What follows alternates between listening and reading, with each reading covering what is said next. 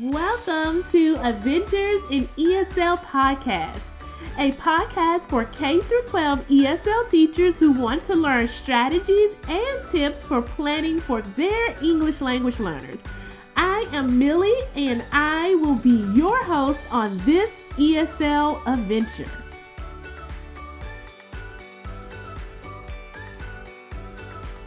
Welcome back, everyone. I am so happy to be here after a small break through the school year. I wanted to just welcome you again. And before we get started today, I do want to share with you this amazing guide that's going to help you plan this summer for the upcoming school year. In this guide, it's called The Ultimate Guide to a Successful School Year. I'm going to walk you through how you can take those nervous jitters that you may experience during the first week of school and turn that into this confidence you have throughout the school year. This is because you're going to start with the basic steps in this guide to lay the foundation for a successful school year. To download this guide, go to myadventuresinESL.com forward slash ultimate guide. I also want to share with you before we get started today that this summer I am going to be launching a challenge. Yes, it'll be a week long planning challenge where me and you are going to walk through how to plan for the upcoming school year. You will be able to access the challenge through my podcast on YouTube. I also have it posted in our Facebook group. So you can have different avenues to get access to the challenge. Be listening in upcoming weeks on how you can get uh, started with that challenge and how you can join. Now, like we always do, we are going to start off today's episode with a reflection question. Today's question is very simple How was your school year? What are some areas that you excelled in this school year? And what are some areas of growth? I want you to take a moment to reflect on this question. Pause the podcast if you need to, do whatever you need to do. But I do want you to think about where you stand and answer honestly this will allow you to experience growth as an educator. I will actually be answering these same questions this episode. So let's go ahead and dive in. Now, it is the end of the year, and most of us are excited just to be done. I know if you're like me, you pack up all your items, you shove them in the closet for the next school year. Side note, I really tried to do better about that this school year. One thing that I noticed that a lot of us do, and including myself, is being intentional how we reflect on the upcoming school year and the previous school year. This can be a missed opportunity for us, and this is a fantastic opportunity for us to grow together as educators. I can relate to this because I did the exact same thing I just talked about last school year when it ended. the school year had been difficult for me. I changed schools during the middle of the school year, and I was just ready to be done with everything. Can you imagine? I had to pack up twice, I had to move twice. So it was just like I was over it at the end of the school year. So at the end of last school year, I just threw all my items in a couple of boxes and left. That was it. I didn't take a moment to reflect. I just was like, I'm over it. That was my reflection and I left. I want to take a moment to be clear that I am not advocating that you work all summer long, but I am saying that reflecting would be a good closure for the school year. I usually have this as part of my personal end of the year closeout, but I skipped it last year. I can tell you, sitting here now, without a doubt, that I felt the effects of not intentionally reflecting on the previous year, last school year. When I returned for the year, I felt scatterbrained. I was confused about what direction to take for the school year. I made a promise to myself that I will not make that same mistake again this upcoming school year. That is why I am publicly sharing my detailed process with clear action steps on how you can reflect on this previous school year. So here are my reflections for the school year. I am like in teacher language, I am modeling this for you so you can do the same thing. So I'm going to start off with reflection number one. This reflection was hard um, for me, but it's the first thing that came to mind when I said, What are some areas of growth? And my first reflection is that I deeply struggle with fulfilling my duty post for this school year. So if you're like, okay, you're a new teacher, like what is a duty post? So most of us, all of us are assigned duty posts. And a duty post is where at the beginning of the school day, you may have to monitor the hallway, or you may have to go in the cafeteria, like I did, and monitor the students eating in the cafeteria. Or you might have to do bus duty where you're making sure the students all are getting off the bus. You may have to do car line duty where you're helping the students get out the car, keeping the car line moving. So each teacher has a assigned duty post. Now, at my previous school, I did not have a duty post that I'm aware of. Now, I do think, thinking back on it, I probably did have a duty post, and it was monitoring the hallway, and um, it was right by my classroom, so I didn't really have to, you know, do anything, you know, extra. I mean, I was out there anyways in the hall, but that was my duty post. I didn't have bus duty or cafeteria duty in the morning. So this year, um, transitioning to actually having a duty post where I'm going to the cafeteria was a struggle. I was not prepared for the responsibility of having like a morning afternoon duty post where I actually have to go somewhere. Whereas before I was just in the hall, just checking the bathrooms. And sometimes I even struggle with that. Um, checking the bathrooms and checking the hallway. So I really struggled with that this year, having that specific morning and afternoon duty post. Um, one of the biggest reasons, and I'm just thinking through this, that I struggled was a few reasons. One of the reasons was, you know, I was having family struggles. Um, the second reason was I was transitioning into getting just myself ready for the day to move into getting myself ready and helping a toddler get ready.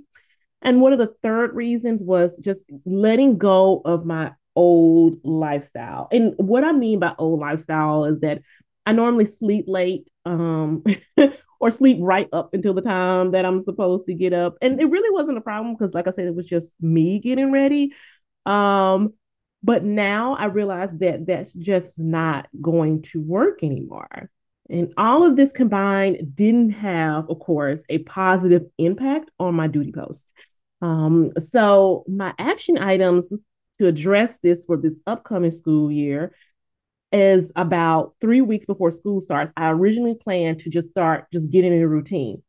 But talking this through with someone, I am actually going to start this today, right now, just getting up, getting the process of getting ready, and doing what I need to do before the school, before the day, the night before, rather, to help me prepare the morning before.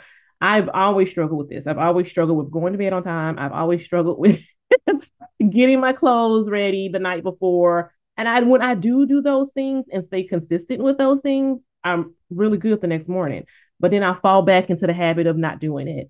So this is something that I really want to commit to this year. I really want to be consistent with because it just makes the morning easier. It just makes my day easier. I don't like feeling rushed in the morning, me getting there on time. So that's one of the things is just starting my routine for the evening and the morning way before school starts is the first thing I'm going to do. Um, and I am also going to just make a personal pledge to myself. Um, and you all is that when I need help to reach out and ask for help. Um, this probably could have helped me out a lot and say, hey, I'm struggling with this. Can someone help me out? Or is there somebody that can come in and help? There was, thankfully, um, but I should have reached out for help way beforehand. Um, my last action step is just to set a goal for myself each month. This is going to help me stay consistent and making sure that I'm doing the things that I do before and the morning of to stay consistent to make sure I'm being um, part doing my duty post. It's a part of my job and it's an important part of my job. And I'm going to make sure to set those goals to help me stay consistent. Now, my second reflection is this was a hard one I came to terms with like the last week of school. Now, this one um, actually surprised me. And no, it really didn't surprise me. I think I've known all along, you all, that I do not like the treasure box in my classroom. I don't like it. Um, and I am putting it out of sight. Um, so I'm over the treasure box in my classroom. I didn't like it. I didn't like the effects of the treasure box in my classroom. And just to give you all some background, the previous teacher had a reward system in place where basically when the students come to class, they get a punch card, they get punched every day. I don't I record of course I'm coming in. I don't know if there was any um um expectations around it. They just felt like if they come in class and they breathe, they get a punch for the day. Um and so at the end of the week, they can use their punches to kind of cash in to go to the treasure box since it was my first school year teaching at the school, I did not want to implement too many drastic changes for the students since they really love the treasure box. I mean, it they love the treasure box. Um, so I didn't want to just come in and be like, okay, I'm throwing it away. I'm done with it. Um, but the next school year, so this upcoming school year that we're preparing for, the treasure box is going to get a major overhaul. I did not like how the reward system for the treasure box wasn't really attached to any meaningful goals. I always knew that in the beginning. I was like, you know, they just think they can just come in and get a punch. And some days I would tell them, like, you know, you really didn't do your best today. So I'm not I'm not gonna reward you for that. Like, I know you can do better. I'm not rewarding you for that. Um, we can talk about how you can do better tomorrow. And we did talk about that, and they would come in the next day and they would do better. Um, but the students just felt like they can just come in class and they can just get a punch and that part really bothered me this school year and got under my skin a lot. So my action item for next school year is to attach the reward system to a small smart goal each week. So every Monday, the students will write out their goals for the week. It can just be a quick goal. It doesn't have to be something that you know elaborate. So I want them to write out their goal. We'll start the first couple of weeks of school, or maybe just even the first month of school, us practicing writing these goals. It's going to be a part of their do now on Mondays. And then throughout the week, we're just going to do a minute check in to say, hey, are, are you on track to meeting your goal? What are your what are you going to do? Are you doing these items to meet your goal throughout the week? And then on Friday, if they've reached their goal, they will get the punches to use in the treasure box because they love the treasure box. I don't want to take that away from them. I do just want to attach it to some goal so I know what they're working towards and they know what they're they're working towards. Um, I side note, I would love to see or hear how you all do the treasure box in your classrooms. Please leave a message, send an email. I just would love to know how you all are doing it in your classroom. Now, my last reflection is that I realized mid year that I needed to pursue some continuing education. One of the things that I want to do continuing education in is the science of reading. And I also kind of realized talking to um, um, a fellow educator that that I needed to do an add-on endorsement in, for my license. So right now I'm just licensed for uh, K through 12 um, ESL. But just talking to other teachers, they have endorsements in gifted. They can teach, you know, elementary K through five. And I realized that I needed to pursue some continuing education. I am so tired of going to school. I promised myself that I just I won't ever go back to school, but I realized that that was unrealistic. So this year while teaching my younger students, I knew in addition to what I just mentioned that I needed some explicit instruction in how to teach reading. And I was like, wow, I need this like bad. Like, you know, so and I realized that and, and one of the things I said I was going to ask for help. So thankfully I reached out to our ESL coordinator. He was able to send me to uh, Orton Gillingham's um, training, which was amazing. I'm so grateful to be able to attend that. And that was a week long training to just give me the foundation and um, gave me so many resources on how to teach the science of reading to the students. I'm going to do continuing training on that throughout the school year to refresh, to kind of keep me going. Um, but I'm really excited to implement that this school year with my students. Also, over the summer, I will be planning my lessons based around what I learned in those sessions. So I can be, I'm really excited to share that with you all. And I also have planned to attend um, school in January to get an additional endorsement in K through five elementary. It's a lot easier to get it in middle school endorsements here in, in Tennessee. I can just take a praxis for that. So, but I will actually have to go and take additional courses for K through five. So I'm going to start that in January. So can't wait to share that journey with you all as well. As you can see, what I did was really simple. I thought about some areas of growth and just came up with some clear action steps that I can take to make sure that I'm moving towards those goals. I want to encourage you all to think about the school year or even last year in college if you're a new teacher and determine some areas of growth and then decide on two to three action steps that you're going to take. I also want you to download the Ultimate Guide to a Successful School Year to help you with this process as well. I want to end today's episode by asking you Do you think that it would be beneficial to reflect? And if you do, why do you think it's beneficial? I want to encourage you all to share that in our Facebook community, My Adventures in ESL. I want to thank you once again all for being here. I will see you all next episode, and I hope you have a wonderful week. Bye.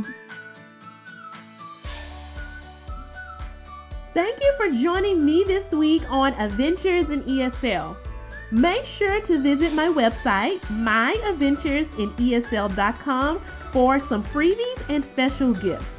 You can also subscribe to the show so you will never miss an episode.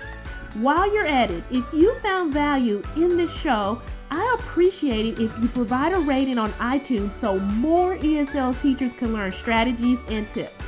Thank you so much for tuning in today. And remember to stay positive and always have high expectations for your English language learners. See you soon.